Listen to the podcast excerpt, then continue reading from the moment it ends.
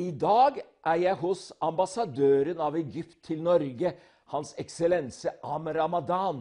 Mange vet ikke at han er en av verdens fremste eksperter på menneskerettigheter. Og Det kommer av hans periode som Egypts stedlige representant i FNs menneskerettighetsråd i Genéve. I dag diskuterer vi hva er menneskerettigheter? Hva er de universelle rettigheter som samler verden? Og vi går også inn spesifikt på forhold både i Egypt og i Norge, og også en del av mediedekningen rundt dette. Dette er så interessant, og følg godt med.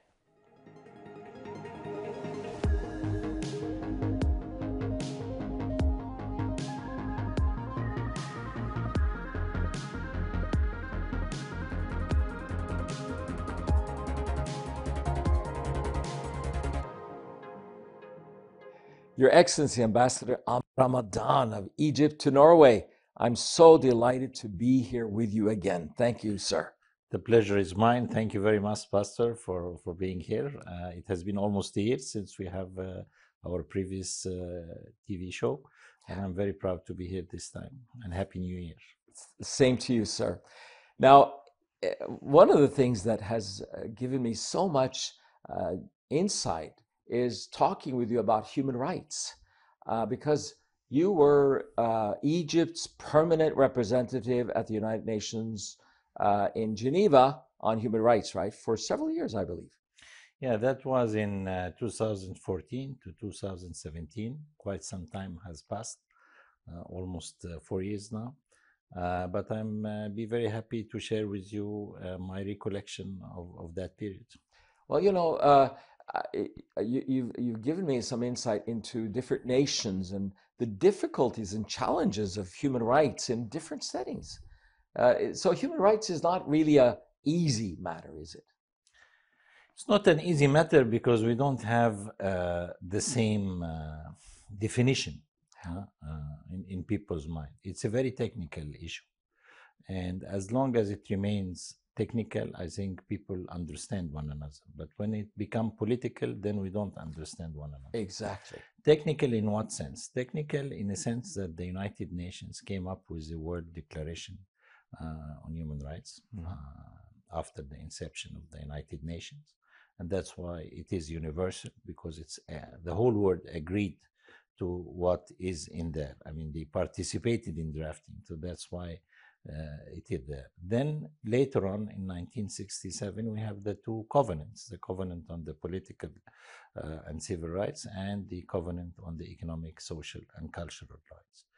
Uh, basically, basically, and generally speaking, the three instruments constitute the international human rights law, as, as, as some people try to name it. Uh, there are also other agreements, uh, like the treaty bodies that member countries of the United Nations choose voluntarily to join. Mm-hmm. Uh, so, like what, for example? Uh, things against discrimination on women, uh, agreements on uh, children, and mm-hmm. so on. Uh, anti uh, torture and, and other agreements. Yeah.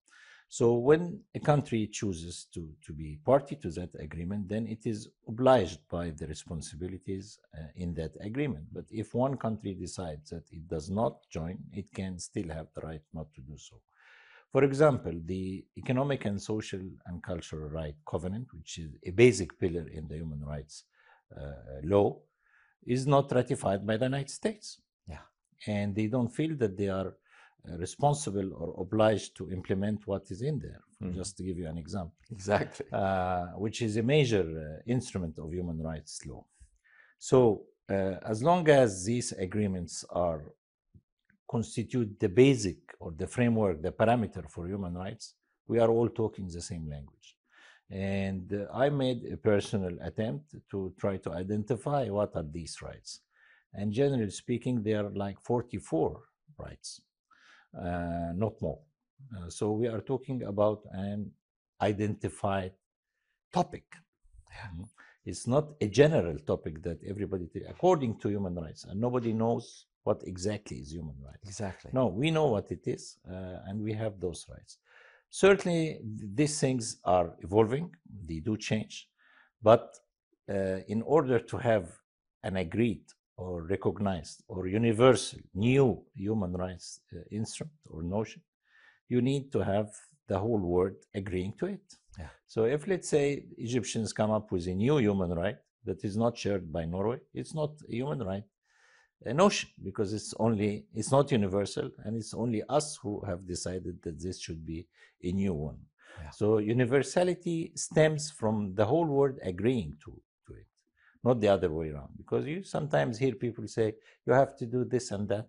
This is human rights, this is universal. No, the universality stems that the universe agrees to it or Exactly. agreed to it, not the other way around. Yeah. So you cannot impose it, uh, an outside notion.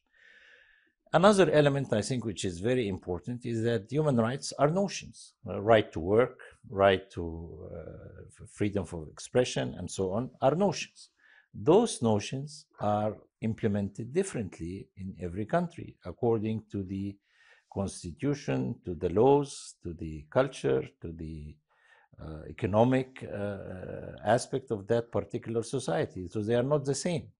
The way, for example, certain uh, freedoms are expressed in the Norwegian law or in the Egyptian law or in American law or any other law are different. And that's naturally, and I think it's obviously normal and shouldn't constitute a, tension that we have different interpretation. We agree on the notion, but how we implement it differs a little bit, slightly, not a big change. I mean, the notion we agree to, the objective we agree to, since it's part of the uh, uh, international human rights.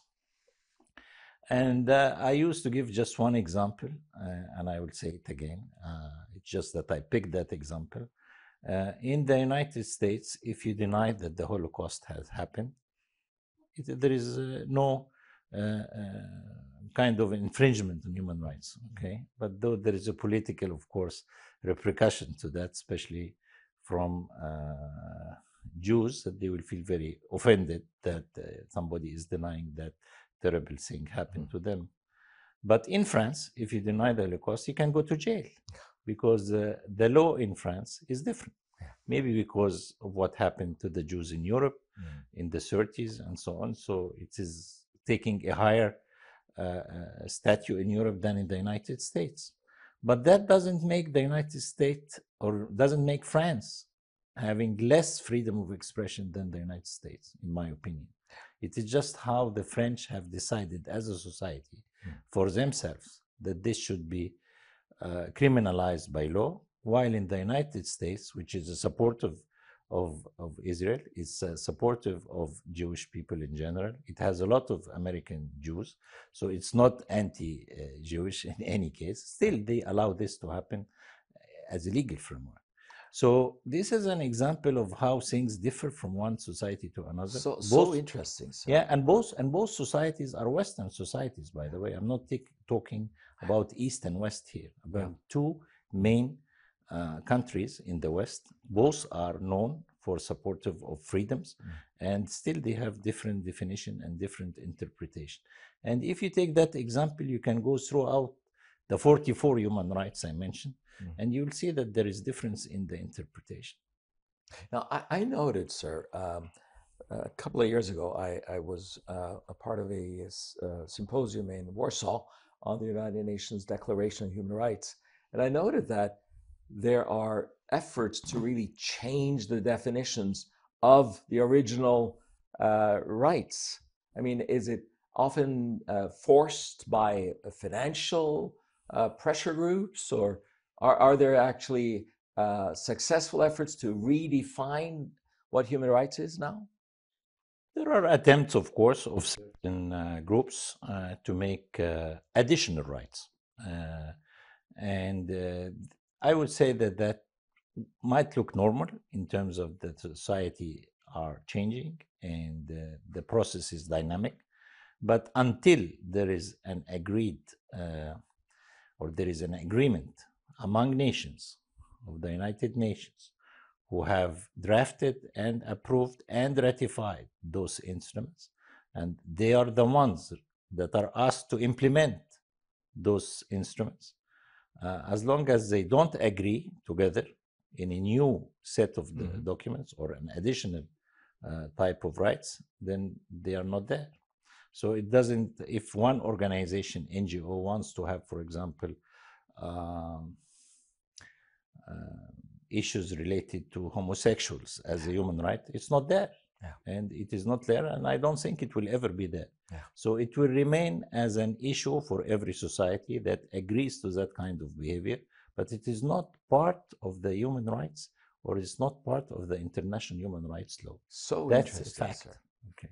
But but uh, let me ask you, sir. Uh, I live in a, a nation. I'm a citizen. I'm I'm born Norwegian by Norwegian parents, and I'm very proud of my nation. I believe in so many great things of Norway, but still, I'm quite amused and sometimes annoyed by our arrogance in saying that we are the human rights nation, whereas others are not.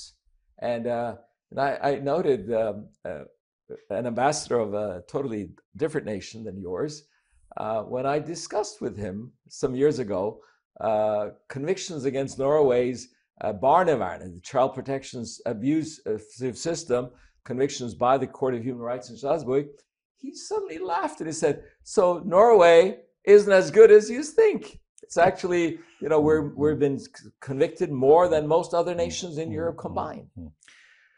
Well, I mean, there is a lot of nations who uh, take human rights as part of their uh, basic principles of uh, international uh, policy or foreign policy, let's put it this way. And uh, I guess uh, Norway is one of those nations that they always, it is there in the foreign policy of the country. It's written there somewhere, and you can see it on the website of the Ministry of Foreign Affairs. Uh, other countries like the United States, it's true also, they do the same. But when you look to the uh, practices of, of some countries, uh, you feel that there is uh, deficiencies in application of certain rights, and which is absolutely normal. I mean, there is no one country that has perfect uh, file or perfect uh, record of human rights. That doesn't exist, including in the United States, including in Norway. Uh, each society has its own uh, assets, has its own uh, good record, and has also deficiencies and, and bad uh, uh, issues. Uh, it depends how you look into it. Some countries like to see that human rights is only focused on two, three, four rights. Yeah. Okay. And the rest are important, but probably not equally important. Mm. So for them, those four rights are the parameter or are the being used as uh, to measure how other nations are doing in human rights. And uh, that is probably the source of the problem that the world is facing today when it comes to human rights. That you think that some rights have more uh, supremacy over other rights. Okay, uh, and we used to say all rights are equal. Uh, none of them has uh, more supremacy over the other. If only one right is has supremacy, I would say it's the right to life. Because Yeah. if you are not living, if you are killed, then you cannot enjoy the rest of human rights. That's a good Uh, point. but sir. it's not supremacy because it's more important than the other, but because absence of it doesn't allow you to enjoy the rest. But uh, for example, uh, right to health, right to work, right to uh, freedom of assembly, freedom of expression, freedom of belief, uh, having a judicial system, cultural rights, and, and so on. I don't want to, to define or give uh, importance to some rights over the other, but we have a list in the in the Universal Declaration in the two covenants of like 44 rights. Uh, they are all equal. So if I would say that for me it is more important to have that kind of right over the others, and this will be my judgment, then I don't care if I'm not going doing well on the rest. That I think is is a narrow definition or narrow uh, uh, vision of of, of human rights. So they are all should be equal. So if you take the record of any country, you will find ups and downs. They are doing very well on some items, and they are not and doing normally on other items, and they are doing badly on on some items, and that is reflected in uh, the. Uh, when the Human Rights Council in Geneva Yeah. do the uh, periodic review, what we call the universal That's what I've been periodic reading. review yeah, Yeah. Of, of each nation. Uh, there is a schedule there. It's, I think, for developing countries, it's uh, four years. For developed countries, it's every two years. So every country has to submit a report And the United Nations, uh, through the Human Rights Council Secretariat, which we call the Commission on Human Rights, also submit a report. And there is a debate, and other countries submit questions and answers. I mean, questions that to be answered and remarks. So it's uh, the only legal and uh, the only legal uh, exercise in uh, assessing one country's human rights record is the Human Rights Council through the Universal Periodic Review, because this is the countries have agreed to. It has uh, a process, it has parameters, and it works in this way. But if one organization or, or one official come and say, I, I don't like what's happening here or there, I mean, it's uh, his prerogative to say what he wants, but he doesn't constitute any legality. Exactly. Now, hearing your reflections on this, it, it, it speaks volumes to me about the need for honesty, but also some humility towards each others as nations. So uh, I appreciate your perspective, sir. Now, I have been uh, fascinated and, and inspired by uh, the document that you sent to me, a national human rights strategy of uh, the Egyptian National Human Rights uh, Organization. Uh, it's quite ambitious how broad your, your human rights strategy is being developed in Egypt. Please tell us about that. That, I mean, the, there is no obligation to have a national human rights strategy under uh, our obligations with the United Nations. Uh, this is something we came up uh, with voluntary, and we wanted to do it. We wanted to have a national strategy to help the country move better and better uh, in, in, in human rights. And this is coming from the our conviction that we are doing fine, but still we are not there. There are things need to be done. And we recognize that. We are not denying that that is the situation. As every country, in our belief, still has a way to go. Okay. So in our case, we have identified the areas uh, that we need to work on in the coming years and also identified the challenges. And uh, the, the initiative or the strategy was launched in September with the presence of His Excellency President Abdel Fattah so Sisi. President Al Sisi himself totally behind there. this. Yeah, he's on this. He was there during the. He's the one who launched the the initiative, the strategy, with the rest of the different parts of the society, uh, the government, uh, the Ministry of Foreign Affairs, the Ministry of Justice, uh, the security agencies, uh, the civil society, academics, and everybody in the society who is involved in a way or another, including media, by the way, uh, in the implementation, because there are areas related to awareness, raising awareness exactly. of human rights you need to educate judges you need yeah. uh, to educate people in different government agencies about the rights of individuals and so on so it's a, it's a massive mm. exercise mm. uh, that entails many aspects and many i would say uh, segments of the society and that's why uh, you need a, a, national strategy and, and to know how you are doing this because in the past we have tried in doing it not through a strategy, I mean, in, in a normal way, agreement by agreement. Uh, but I don't think that was a very uh, successful uh, exercise. So I think uh, the, the world has also commended us in coming up with this strategy. Yeah. And a lot, there is a lot of interest in the strategy, what it entails, and people now are actually asking what's next? Uh, what about the implementation? Yes we just launched it in september so there should be realization also that it takes time to do these things to make the societal transformation. Yeah. uh, change the mindset is not so easy. Uh, you need to work on these issues uh, and and that's i think what the government is doing. You know um, uh, having known you sir for about a year and a half now uh, I've, I've, I've learned a lot about the need for understanding each other before having strong opinions about each other. Yeah. And it, it, knowledge is power, really, here. Hmm.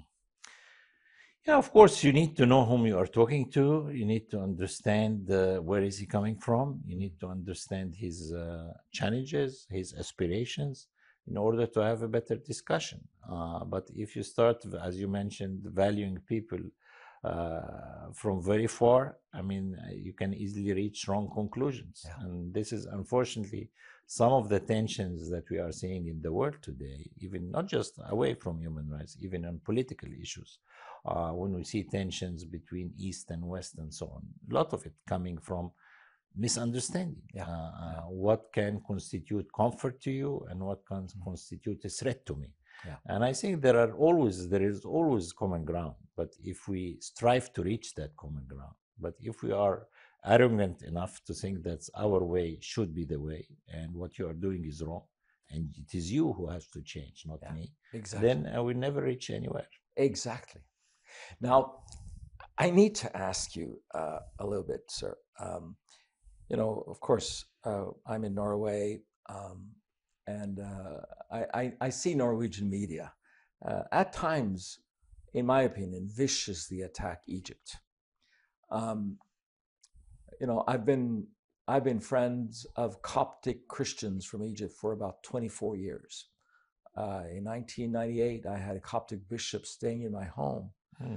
Uh, I had Coptics in my church uh, as members for months and even years, and I, I've I've learned to see the the appreciation of the Coptic Church in Egypt of the positive developments in the nation, also between the religions. And I know that the present Pope of uh, the Coptics uh, is a good friend of the President uh, Al Sisi. Um, but still, a Christian newspaper, uh, I might add, uh, in Oslo, posted an article with some uh, quite outrageous statements about uh, Egypt and the treatment of the Coptics. And you give a very, you know, I'm a preacher, so I can speak strong. You're an ambassador, and you you wrote very cautiously. But yeah, tell me, what what was the misconception about the Coptics? I mean, uh, I mean that specific article was dealing that uh, the Copts in Egypt. Uh, I mean that President Sisi is not the savior for the Copts in Egypt. Uh, I think that was the title, if I remember correctly. And uh, I mean, forget about what came in the article later, but uh, the basic point is that nobody. I mean, the Copts in Egypt, they don't need a savior Yeah. uh, because the word Coptic They have Jesus. the Coptic, uh, the Copt is the name of Egyptians Yeah. uh, before they were. Uh, I mean, the, before Egypt was conquered by the Muslim Arabs, uh, 14th century ago. Uh, Copt was the name of any Egyptian. Okay, so it's not a, a religious as such, a religion Exactly. as such. But uh, now we we use it as a synonym for being Christian Egyptian. Yeah. Okay, because of the Orthodox Church in, in Egypt. Uh, so they are part of the society. You can hardly, hardly, almost impossible to distinguish an Egyptian whether he is Muslim or Christian Exactly. or even a Jew to that matter. Yeah. Uh, because it's one society, it's Yeah. one nation, Yeah. one racial background, and uh, it is only religion that people choose to follow. Yeah. So there is no ethnic division as such, like we might see in other countries. So they live normally. They they are part of the society. Okay. Uh, of course, they have their own religion to, to, to worship, like Muslims have their own religion to worship. Others don't have a religion, or they, they are not practitioner, or they are not uh, uh, feel very strongly about it. That's normal in every society. But the point is that they are not under attack.